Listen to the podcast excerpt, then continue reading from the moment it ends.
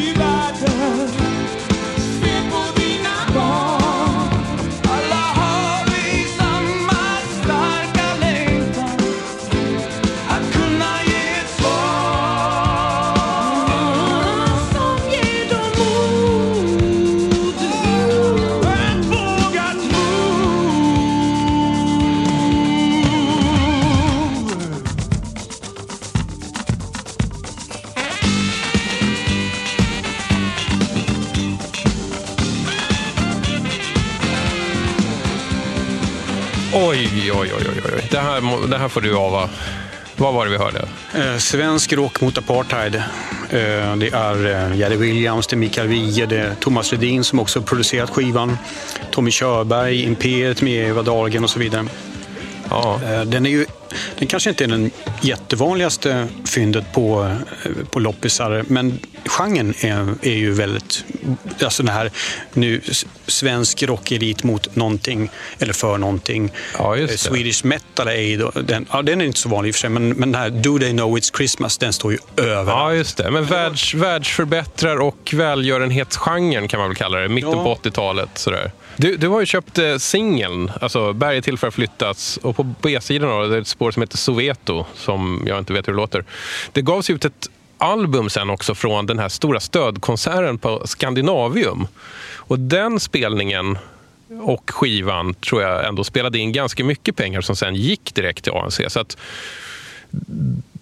ja, alltså Thomas Ledin och Micke Wiehe och Thås Strömman, Lirudé och alla så här har ju ändå varit med på ett litet hörn i kampen mot apartheid. Det kan man inte ta ifrån dem. Det är en lite spännande kombination här med att man har Tommy Körberg till exempel, Jerry Williams ihop med Imperiet och sådär.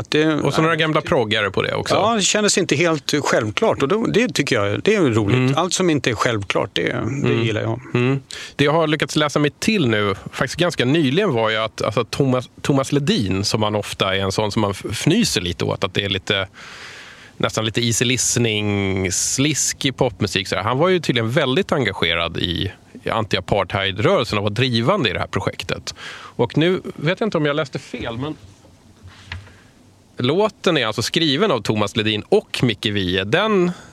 Det lilla mötet skulle man gärna sitta med på och höra när de satt med varsin akustisk gura och skulle klura ut den här låten. Absolut. Sen måste jag nog säga ärligt talat att jag tycker det är en jävligt dålig låt. Alltså. Eller alltså på det sättet att det svänger så fruktansvärt lite. Ja, faktiskt. Alltså, det är nästan till det var faktiskt dagens ungdom från Hudiksvall eller något sånt där, alltså medvetet osväng. Ja. Men det och sen ljudet, alltså soundet här mitten av 80-talet, som också kan vara kopplat till att jag var ung då.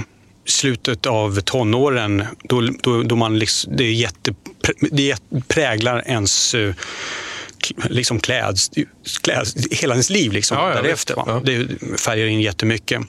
Och då kan man också vara sådär att nej, men att det går inte att lyssna på saker från mitten av 80-talet för mig av den anledningen, liksom att det är så präglat på mig själv. Men jag tror att ärligt talat att det är ljudmässigt den sämsta perioden i musikens historia. Det är så jäkla mycket virvel, det är så överdrivet, det är så osvängigt. Det finns den här teorin, eller man ska säga, att inga instrument får läcka i några stärkare, utan man ska stå i slutna rum och liksom det ska vara det var en ny liksom professionalitet, trodde man. Mm. Men jag vet inte hur man resonerar. Det måste vara en motreaktion mot någonting annat, för att det blev inte bra. Nej. Så är det ju bara. Rolig grej med det här singelomslaget är förresten, om man kollar på Tack till så räknas det upp en massa olika saker. Polar Music Studios, Polarstudion då. Blixten Henriksson, som jag antar är den här artistagenten Blixten kanske. Tommy Rander, speedway-älskande prog-freak från Göteborg. Svenskt papper då, antar för skivomslaget, sibtryck, tryck på omslaget, och Café Opera. Café Opera har alltså varit med och kämpat ner apartheidregimen i Sydafrika. Allt som är bra är bra. Ja. Hörru du, ska vi gå vidare på nästa skivkategori? Härligt. Random Access Vinyl. Det här blir i alla fall inte 80-talets produktionsideal. Nu kör vi ditt slumpval.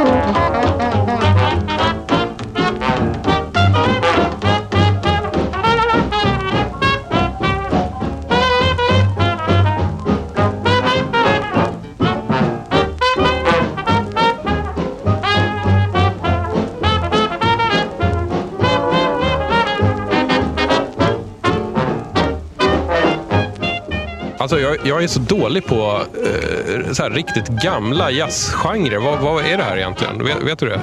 Nej, jag är dålig också, men Dixieland skulle jag chansa på. Ja, det skulle jag nog också göra. Men vi säger att det är Dixieland. Någon får rätta oss om det inte är så. Vad hörde vi? Vi hörde Bob Crosby and his orchestra med, vad är det den heter? Muskrat Ramble.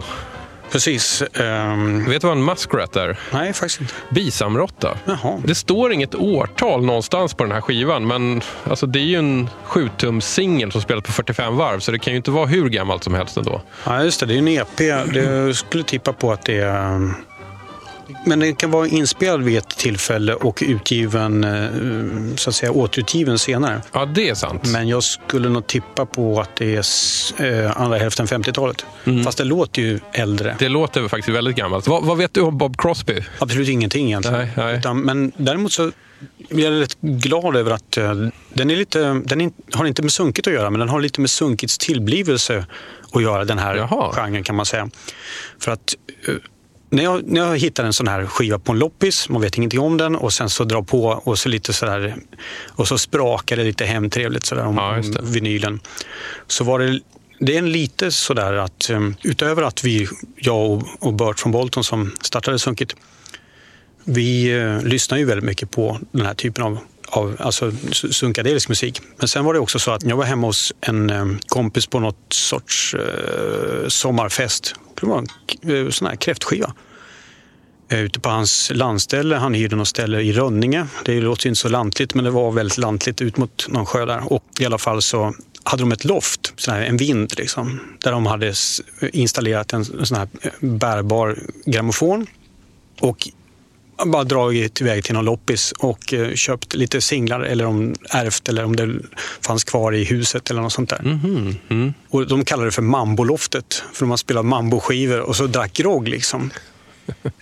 Och det har kanske inte med dryckenskap att göra, men däremot med den här, alltså man föraktar vardagen och nekar. Man nekar till vardagen och har ett mamboloft där man liksom häller upp en lätt grogg och lyssnar på otidsenlig och impopulär musik. Det är någon sorts skimmer över den upplevelsen som i alla fall för mig starkt färgade in det här med att starta Sunkit och ha en klubb för obskyr och bortglömd musik. Det är väldigt fint. Man ska påminnas om den här mamboloftsstämningen liksom, som jag tycker att den här skivan verkligen...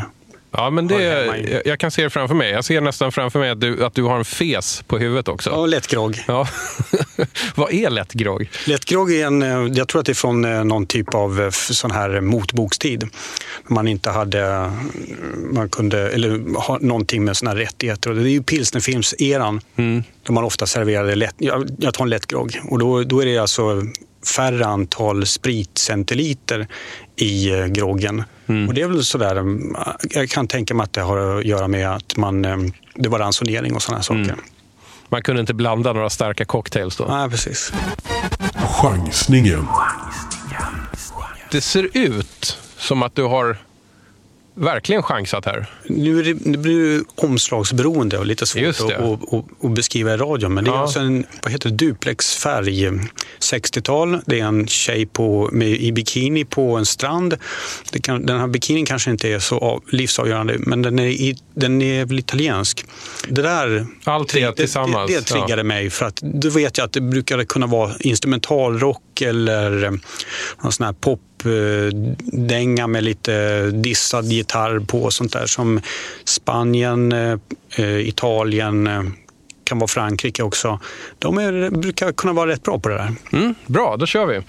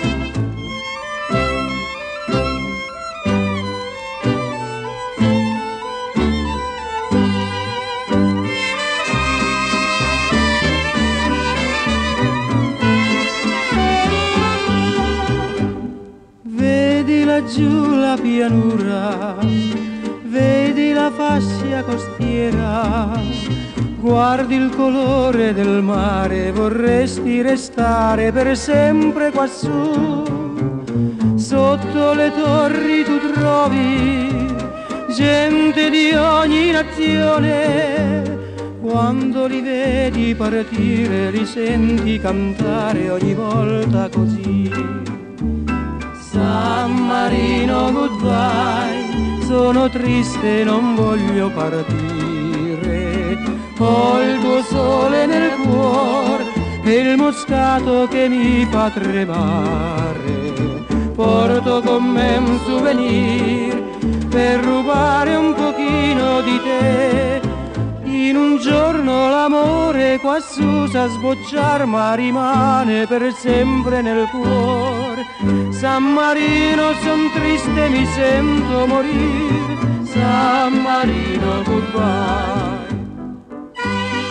Jag älskar när de sjunger engelska ord i italienska låtar. Mm. Så vad hörde vi egentligen? Alltså det är lite svårläst omslag, är det inte det? Ja, jag uppfattar det som att låten heter San Marino Goodbye och ja, Secondo Casadei skulle väl artisten kunna heta. Secondo Casadei Il suo complesso.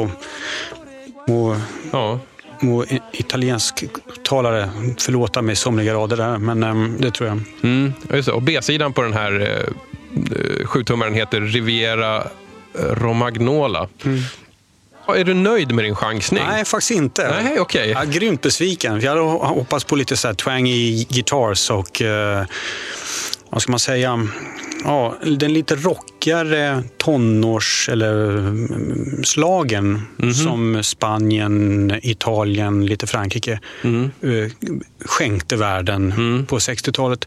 Det här var ju inte det. Men du brukar alltså chansa på att köpa skivor som ser ut ungefär som den här skivan såg ut på omslaget. Ja.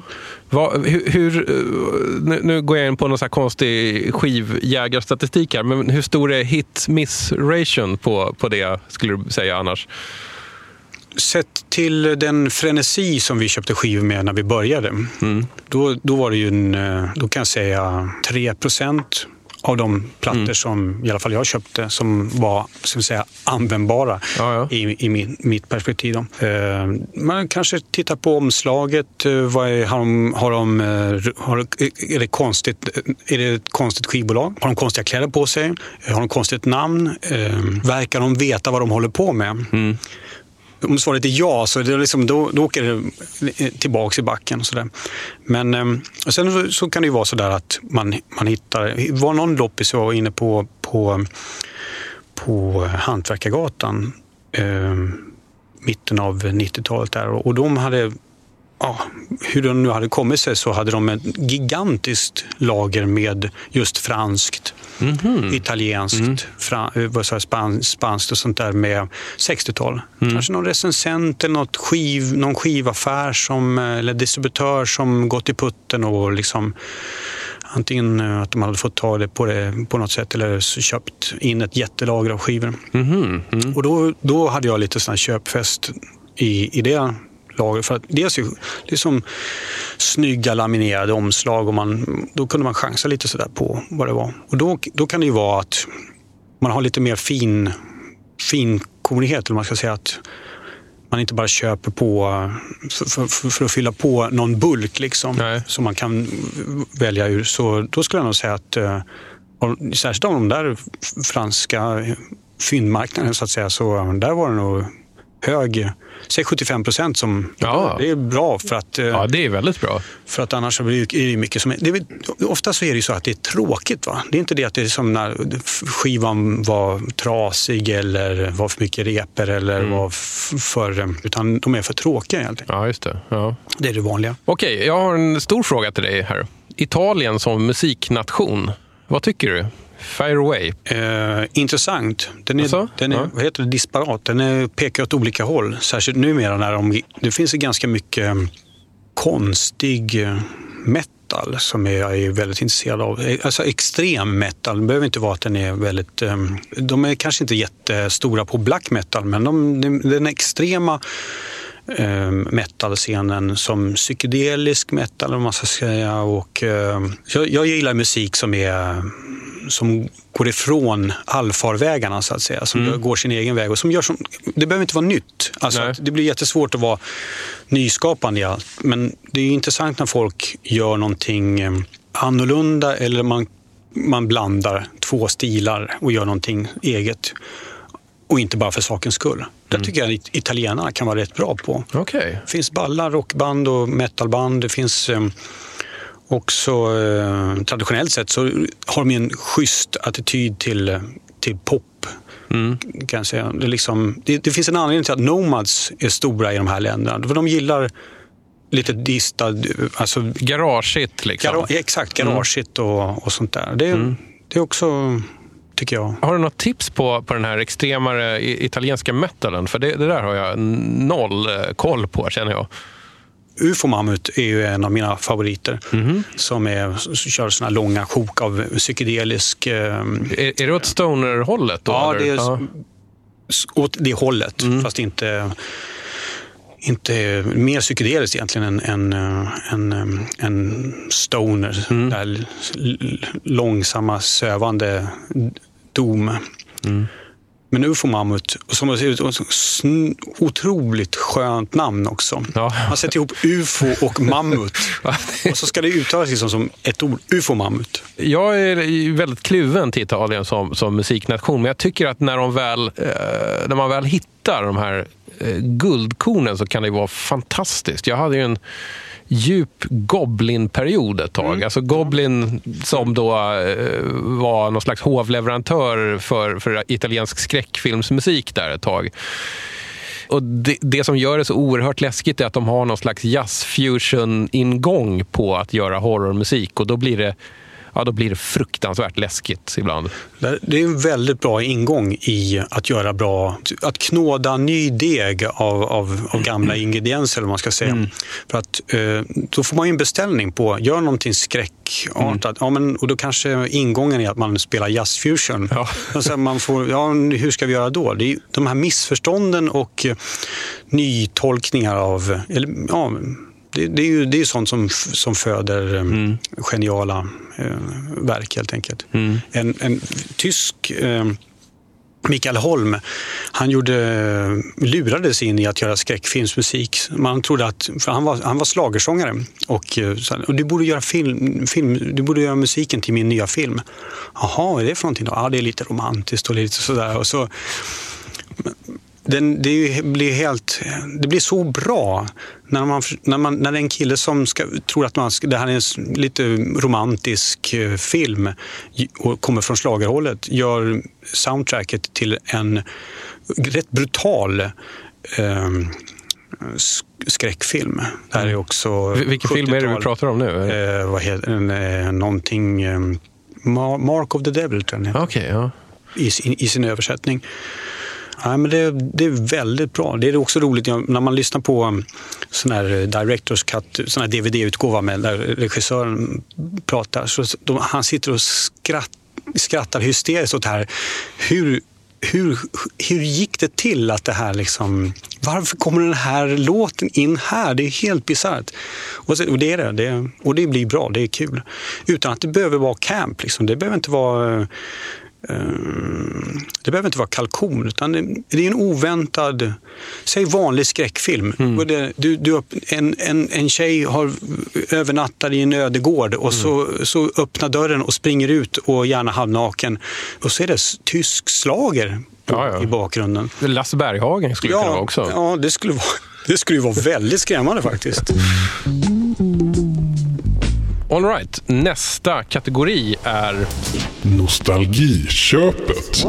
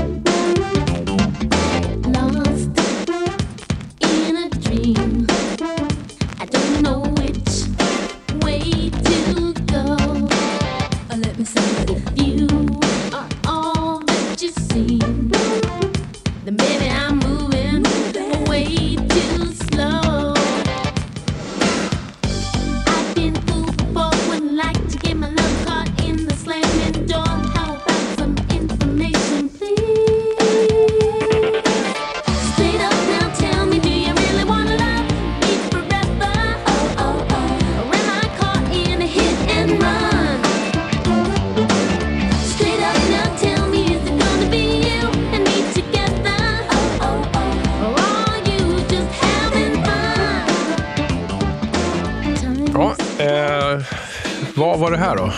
Ja, Paula Abdul, jag tror att det är hennes genombrottslåt Straight Up från hennes första album. Ja, första precis. Album. Jag tror nog att det kom fler hitsinglar från det albumet om jag minns mitt sen 80-tal rätt faktiskt. Det gjorde det ju. Minns du när du köpte den här skivan första gången? Var det en sån skiva som det gick och så här, den här singeln ska jag gå och köpa? Ja, det är så en svart bakgrund som musikrecensent. Så jag började skriva, recensera plattor, intervjua band och recensera konserter och sånt där redan när jag började när jag var 13 år eller någonting. Och djävulen må förlåta mig somliga rader får man väl säga. Det är en del grejer. Det var ju roligt och sådär. Men var du en hård recensent? Nej, men... kan man säga slarvig, men var tvungen att försörja sig också. Mm. Och det blev väl en del för många skivor som man kanske skummade över. Mm. Men i alla fall så, jag kände själv att när jag var i tonåren att otroligt mycket fördomar jag har om musik som jag inte begriper mig på. Eller som, ja du vet, vad heter de? Det band som alla, Toto. Just det. Mm. Det hade jag aldrig hört Toto. Det visste man att det var dåligt om. Mm. Och det tyckte jag att det blir ju sån där, det är ju som vara rasist eller vad som helst. Det är bara mot någonting. Jag kände där att det blev en konstig bismak liksom av vad baserar det på? Mm. Och det kommer väl någon gång vid 20-årsåldern när jag började fundera sådär. Och det var väl ungefär när den här skivan kom och annan typ av musik som... Ja, som man kunde uppskatta fast den inte var liksom, vad ska man, inte musikpolitiskt korrekt för den som var med liksom mest inne på då Birthday Party var liksom rättesnöret och kanske svårt tillgänglig rockmusik inom alternativ genren. Så att jag breddade mig lite och det finns ingenting. Det finns inget gott i att sitta i måla in sitt hörn och tycka att jag har rätt och ni har fel. Nej. Recenserade du den här singeln när du var musikrecensent? Det kan faktiskt vara anledningen till att jag hade den. Men det är så länge sedan så att jag kommer faktiskt inte ihåg. Så du minns inte hur många överkorsade getingar eller plustecken eller vad det nu var för valuta? Nej, den här kan ha fått ganska bra. Ja. Ja, det tror jag. Mm. Yes, då har vi bara en kategori kvar och det här är alltså då kategorin Fyndet.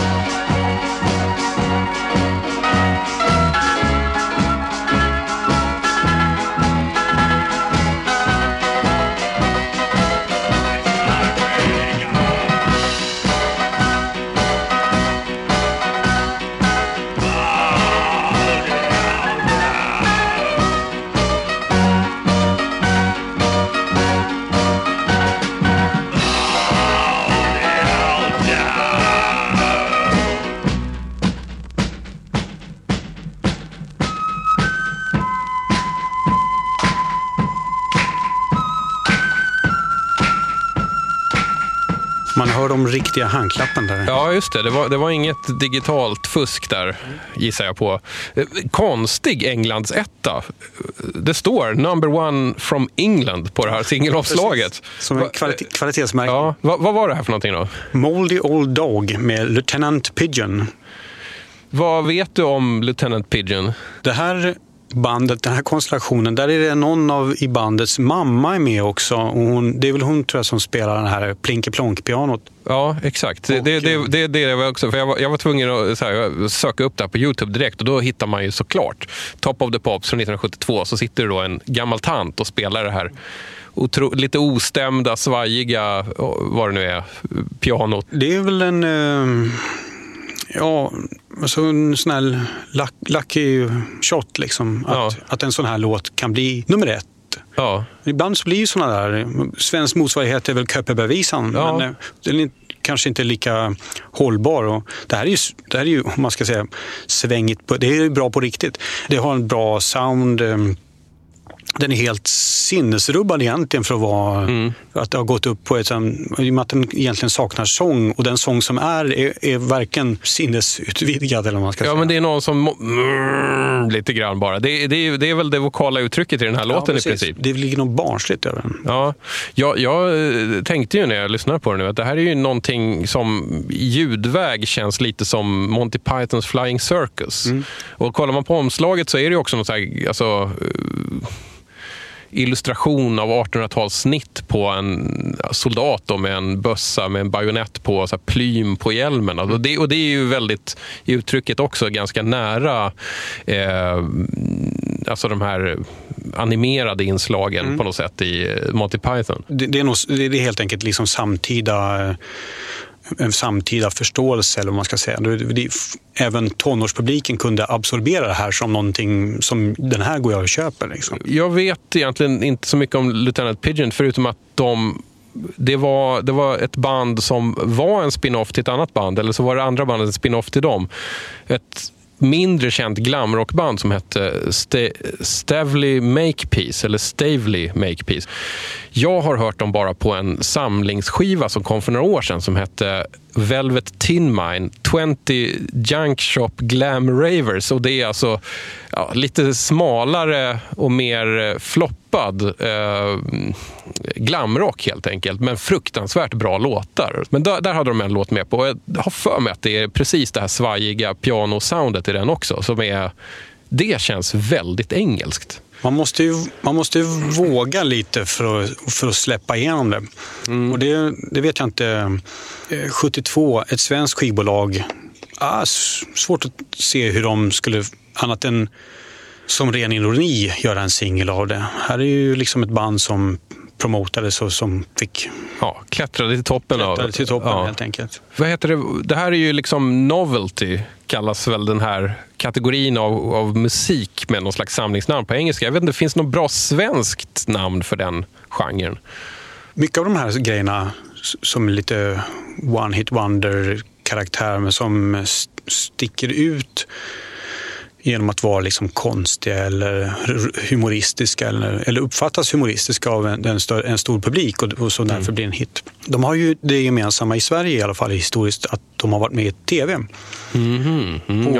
På liksom Hylans hörna eller Måndagsbörsen eller någonting. Och Snoddas slog ju igenom på Hylans hörna eller i hans radioprogram där, vad det nu heter. Karusellen. Ja. Och Bröderna Djup slog igenom i, heter det Nygammalt? Nygammalt, ja. Men det är väl en jättebra parallell till det här. Vi har den där djup som stod och spelade på Lie. Mm. Och jag vill minnas att det var liksom inte sådär att, ja, men de var ju roliga och de var checka och sådär, men att det skulle vara en egen genre som såhär, nu har det kommit ett nytt band inom. Ja, just det. Utan det är bara att det krävs, i alla fall i Sverige, någon sorts masspsykos. Fågeldansen och köpebevisan. Och... Precis. Det finns en sån här novelty-artad svensk skiva som jag väldigt ofta håller. Jag håller alltid ögonen öppna efter den. Men när jag hittar den så är den ofta lite för dyr för att jag ska kunna... Alltså, punga upp med det. Och det är den här Nygammal kultis med Gnesta Kalle and his Moogman. Ett album. Det, jag vill så gärna ha det, men det, när det kostar 500 spänn så är jag inte mer riktigt. Priset blir ju högt på, för att det är ju du och jag och två till som vill ha de där plattorna. Mm. Och om cirkulationen är låg så blir det ju...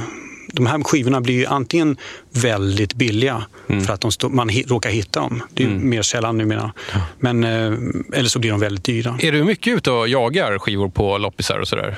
Inte längre. Att, dels så hittar man ju inte någonting roligt. Nej, det har ju blivit svårare. Ja, jag tycker nog att... Och det har väl också med avståndet till att vinyl gjordes på i den första andningen, så att säga. Det har ju ökat, så det är ju mer de här backarna är mer och mer liknande någon sorts sophög liksom.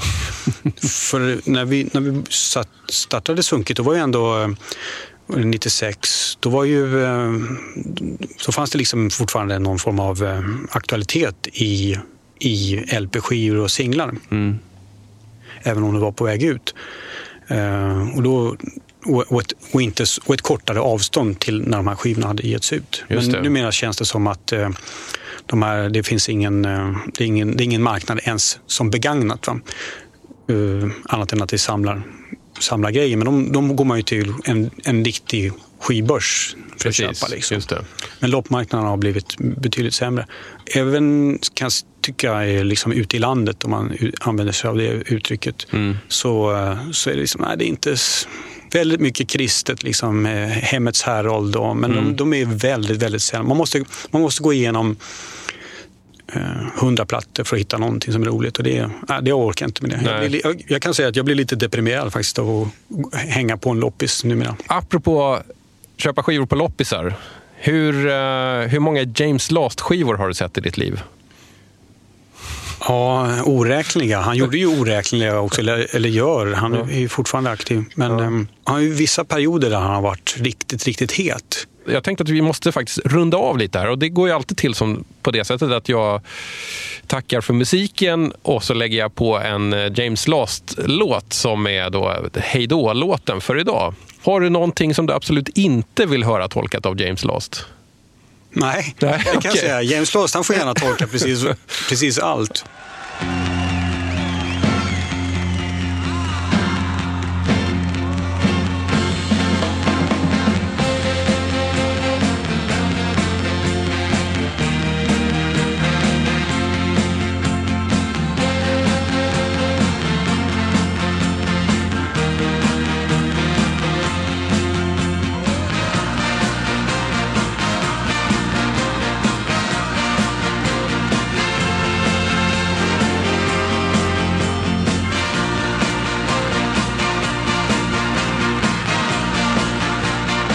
Magnus, det var underbart att ha med dig här. Tack själv, det var jätteroligt att få vara med.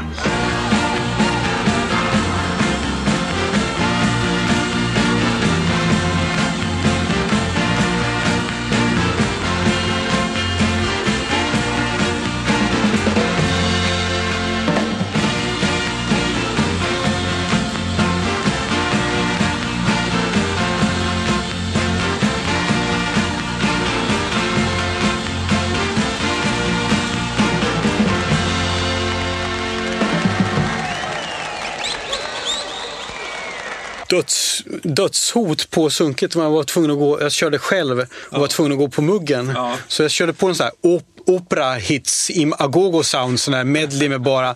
Och så när jag kom ner, då var det så här: stäng av för fan!